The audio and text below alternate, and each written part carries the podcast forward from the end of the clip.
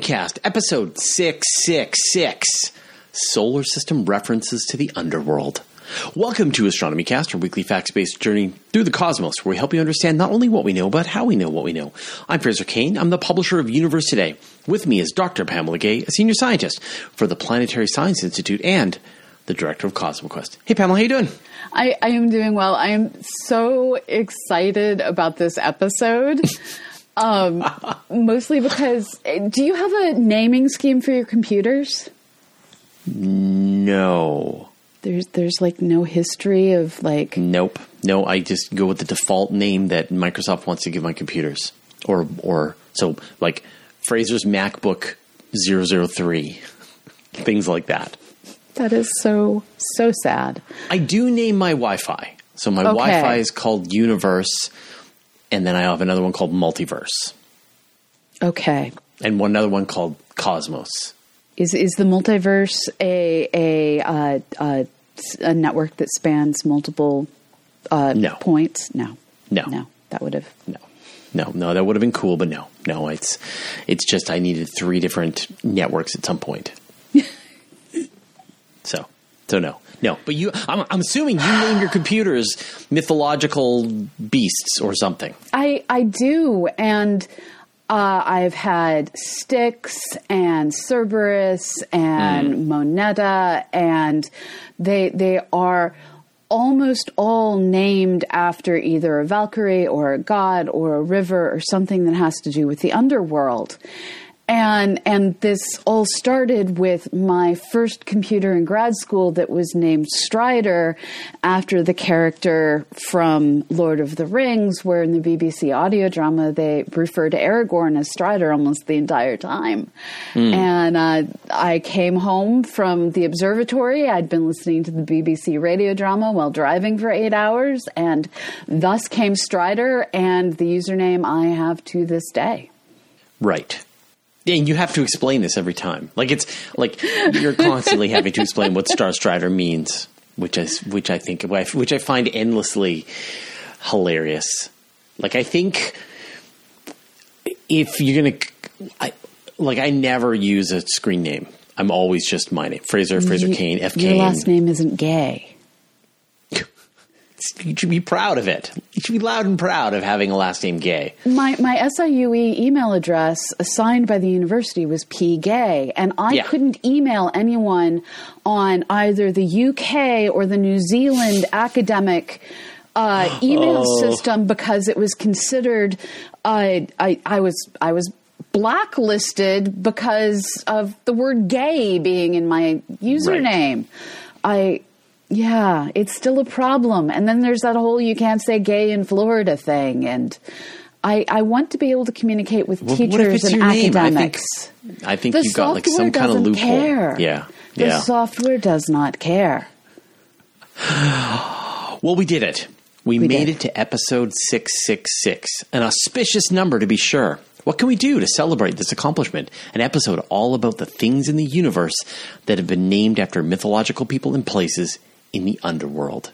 All right, you've been preparing. You're excited. I- I am. Um, so before we really dive into the places that have been named after things in the underworld, why do things have mythological names anyway? history.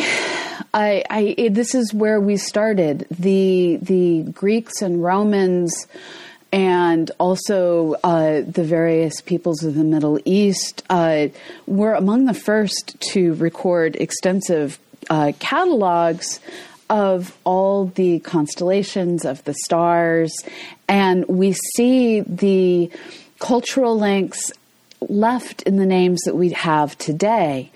And with Mercury, Venus, Mars, Jupiter, Saturn, uh, these were the first worlds that we watched wander. I wasn't there, you weren't there, that humans watched Yeah. wander among the stars. That's where the word planet comes from, is wanderer. And so it was seen that these were gods wandering among the stars, and the stars are often associated with with stories. Uh, Andromeda, for instance, comes from a, a, mythological story where a woman whose mother, uh, Cassiopeia, claimed that she was more beautiful than the goddess Athena. Uh, well, that may have just angered Athena a small bit, so she got tied to rocks to be consumed by the monster. And if you're going along the coastline in Tel Aviv, they actually have a place where there is a historic marker marking the rocks where and and this was not something I ever expected to come across, but yet there it is. Hmm, I should have looked for that when I was in Tel Aviv. Um, okay, and so then, like when we think about some of the places they have, like we think about Pluto, Pluto is named after the underworld and and many of its features and so on. So so how do you get to this? Like which ones get designated underworld, hell? Evil places like that. Right. So so this is where it comes down to the International Astronomical Union. Once we got telescopes that were sufficiently powerful that we could start seeing details on these worlds and we started naming things on these worlds and the smaller things orbiting these worlds, uh, different conventions were brought up, ranging from uh, we shall name things after the uh, dalliances of Jupiter when we look at the moon. We shall name things after Shakespearean characters with Saturn. And, and each of these sets of rules are often multi layered. Um, and, and this is our chance to commemorate uh, different cultures. So you will see lots of uh, names now starting to come out of the local lore of the places where the telescopes are built. Mm-hmm. Um, this is a chance to commemorate people, uh, where we look to the explorers, the poets, the writers. Um, and sometimes it's just a chance to be silly. And this is kind of where the underworld has started to crop up with, for instance, uh, a already proposed name for the ninth planet uh, that will replace Pluto as the ninth planet, if ever found. Uh, it has a proposed name already of Persephone, which hmm. was was kind of the wife of of Hades, and so here you have this.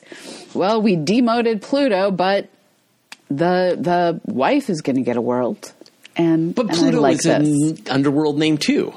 It is, and and so this is where uh, Neptune and Uranus were were both named. Uh, originally, they were going to name one of them George after a king, and it was like, no, no, no, no. Let's go back to the current pattern of Roman right. names, Roman god names.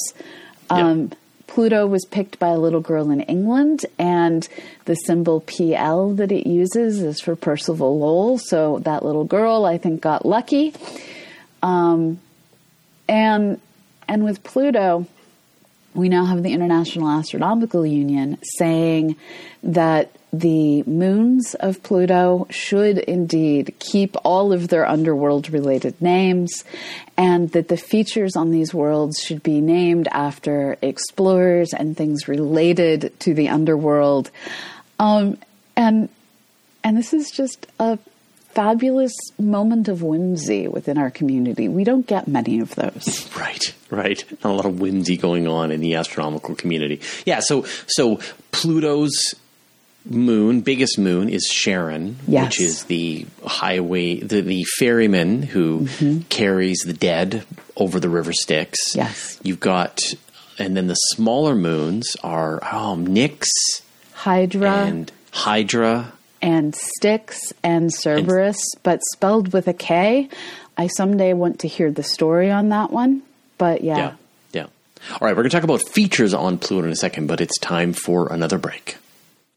This episode of Astronomy Cast is sponsored by Wren, a company that is striving to make it easier for all of us to understand our carbon footprint and take actions to mitigate our individual effects on the planet. Being a scientist, I deal in data, and the data we're seeing for our world's climate is so heartbreaking as to make me want to look away. But when I look away, I can't help but notice the unusual temperatures and winter tornadoes here in the American Midwest. I know that my travel and the travel of all the other frequent flyers out there has added up to play some small role in what we're experiencing. Sure, I know industry is the big impactor. But as a scientist, I also understand the smallest changes can be the tipping point between different futures. And with Wren, I can help to do my small part. Wren is a website where you calculate your carbon footprint, then offset it by funding projects that plant trees, protect rainforest, and remove carbon dioxide from the sky. Signing up to Wren is an easy way to start doing something about the climate crisis. By answering a few questions about your lifestyle on Wren, you can find out your carbon footprint and how you can reduce it. No one can reduce their carbon footprint to zero, so you can offset what you have left after reducing. Once you sign up to make a monthly contribution to offset your carbon footprint, you'll receive monthly updates from the tree planting, rainforest protection, and carbon removal projects you support. You get to see the trees you planted and what your money is spent on. It will take a lot to end the climate crisis, but you can start helping today by learning more on wren.co slash astro. If you sign up using our link and tell Wren we sent you, Wren will plant 10 extra trees in your name. That link again is wren.co slash astro. And we're back. So let's talk about some features on Pluto because now, I mean, thanks to New Horizons, we have close up images of Pluto and Charon, and you see mountain ranges and glaciers and various other features on the surface of of both of these worlds and they're going to need names and let's Yeah. dive into I guess underworld related names for these places.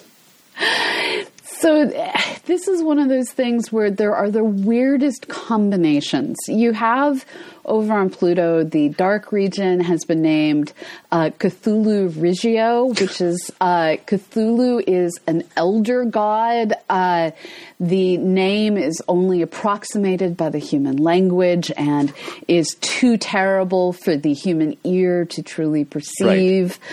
right, this is Lovecraftian horror. Um, Yeah, and and folks, I'm here to tell you do not try to read Lovecraft. He was a terrible writer who created a fabulous mythos. So read all of the stuff that other people have written uh, with within his Right. yeah. Yeah, and also like maybe a terrible person. Yeah. So yeah. But but yeah, please uh, please uh, continue. So you've got I mean you've got this giant which is great, you know. Yeah, yeah, Cthulhu fhtagn. um, so you've got this region that is named after Cthulhu. What else have you got? So you have Balrog, which is coming more from the Tolkien lore. Oh, there that's cool. Yeah, and and it's all interspersed within. I you really need to have an encyclopedia while you're trying to understand all of these names, because mixed in with this you have Pandemonium Dorsa, and I don't know if Pandemonium counts as underworld. Um, and then there's there's there's things like okay, do you count Vikings as being part of the lore or part of the explorers? I'm going to go with it's part of the explorers because it was a spacecraft and they also have Voyager and Venera. Um, so it's just one of these delightful things where uh, they're mixing all these different ideas together on the surface of a single world. And, and then of course next door you you have Charon, and we we've been looking at this this blob of light was really all we could say that it was prior to New Horizons getting out there. And now we're seeing that it is this amazingly uh, rich and dark world. And we have Kubrick here, who was was a film explore film explorer. Is that a good way to put it? Um, film a filmmaker. yeah, film a filmmaker, um, Yeah. But who made movies that brought out the creepiness of exploring space. So not everything stays as as creepy as one might want, but it's still pretty cool to look at. And these worlds are still largely unnamed. Um, the New Horizons team is doing its best job, but it's basically science paper comes out with names, science paper comes out with names, and we're only going to get more and more names as time goes on. Yeah, someone uh, Zapfan Zapfan is saying in the chat that there's a Mordor region in on Charon. Yes, yes, there That's is awesome. Mordor on Charon. One does not simply go to Yeah. Mordor. Right, right. All right, so you've got some more astronomical objects that have evil-ish names. And and one of my favorites is the River Eridani that goes across the sky. This is one of the original uh, constellations from Ptolemy, and the the River Eridanus is is one that has cropped up in much confusion within the mythological lore. This is a, a river that was fallen into uh, after, well, Phaethon, uh, the son of Helios, asked to drive his father's chariot across the sky and was granted permission, and it did not go entirely well as he was uh, scared of things like Scorpius the scorpion. And So he crashed the car. he crashed the car, and more than that, uh, well, Zeus struck him with lightning after, like Draco the dragon and Scorpius, all startled and scared this this young son of Helios. And when Zeus struck him with lightning, he fell from the sky and uh, fell into the king of rivers, Eridani. And uh, the flames are considered to still burn to this day and lead to a stinking odor. Now, when you look at Eridani in the sky, it flows one way through the sky, and it was seen to be traveling from north to south. It was then asked, is this representing the Nile? No, the River Nile goes south to north. Okay, does it represent Italy's River Po? No, the River Po is more of a east-west going river. Um, so, so this is a river that has not been attributed to one on our world, but is the king of rivers and where Helios' son died after his wild chariot ride where Draco and Scorpius and all the other scary things up there among the stars uh, scared him back down to creating chaos. What else have you got? I so here where I just want to say we're getting really good at starting to find um, things that are associated with other cultures. And so as we look out at the new icy worlds, we're trying to find myths that are different. And sometimes we are hmm. failing in the most spectacular of ways because humans can be stupid. And we are starting to try and use more and more different branches of mythology as we try and name worlds that are still being discovered in the outer solar system. And sometimes this leads to a very strange journey one of the stranger journeys was uh, the object uh, 2014 MU69, which um, was the second icy world uh, after the whole Pluto suite of objects um, that the New Horizons space probe went to. And originally, the name they picked was a little problematic. It was Ultima Thule which I know we didn't say. Did you say it over in Universe today? Other than a we na- we named it this, but we're calling it this. Well, I mean, it was originally announced. We reported on that, and then later Yeah. came to light that Ultima, Ultima Thule was the mythical homeland of the Aryan race, and had various Nazi connotations, and so another name was chosen.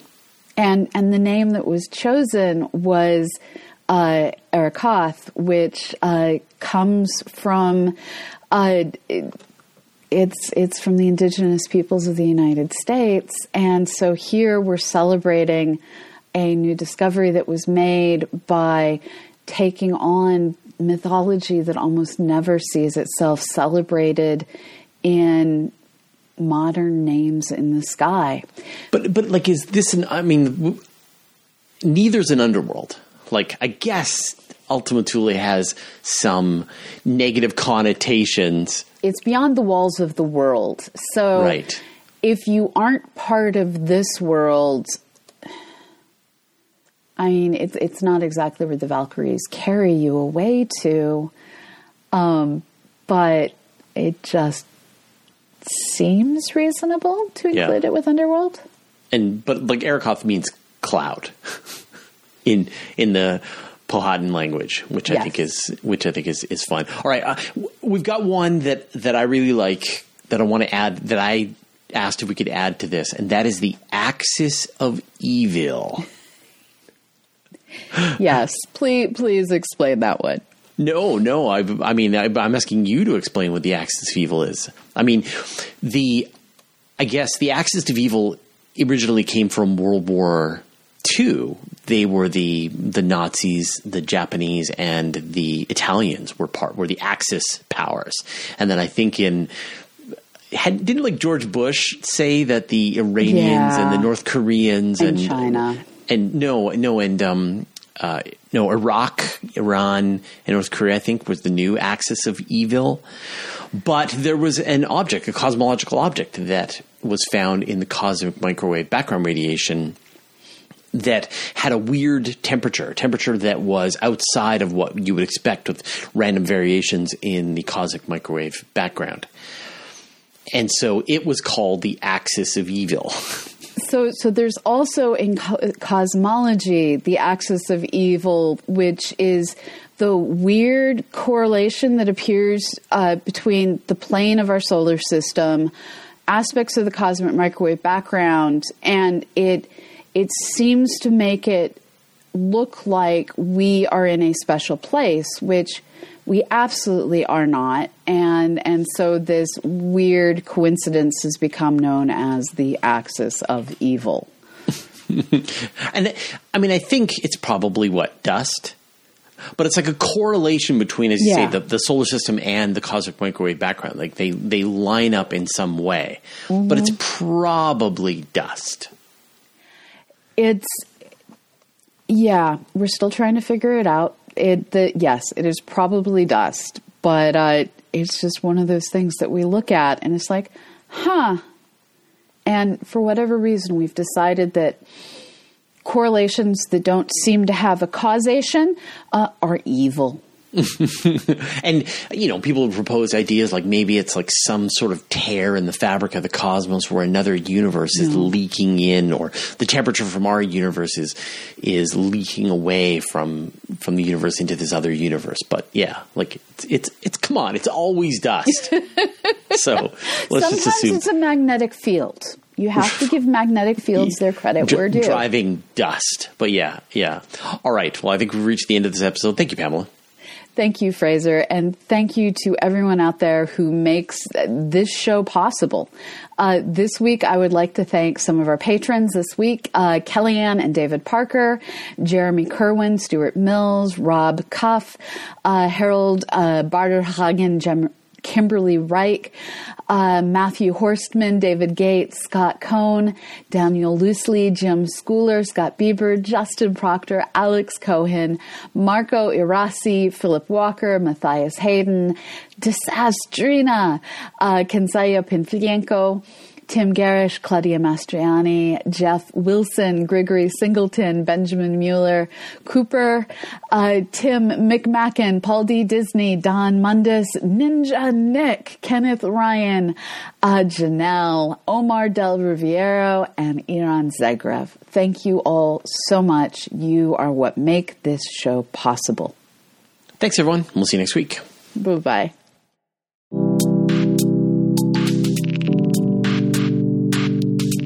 Astronomy Cast is a joint product of Universe Today and the Planetary Science Institute. Astronomy Cast is released under a Creative Commons Attribution license. So love it, share it, and remix it. But please credit it to our hosts, Fraser Cain and Dr. Pamela Gay. You can get more information on today's show topic on our website, astronomycast.com. This episode was brought to you thanks to our generous patrons on Patreon. If you want to help keep this show going, please consider joining our community at patreon.com slash astronomycast. Not only do you help us pay our producers a fair wage, you will also get special access to content right in your inbox and invites to online events. We are so grateful to all of you who have joined our Patreon community already. Anyways, keep looking up. This has been Astronomy Cast.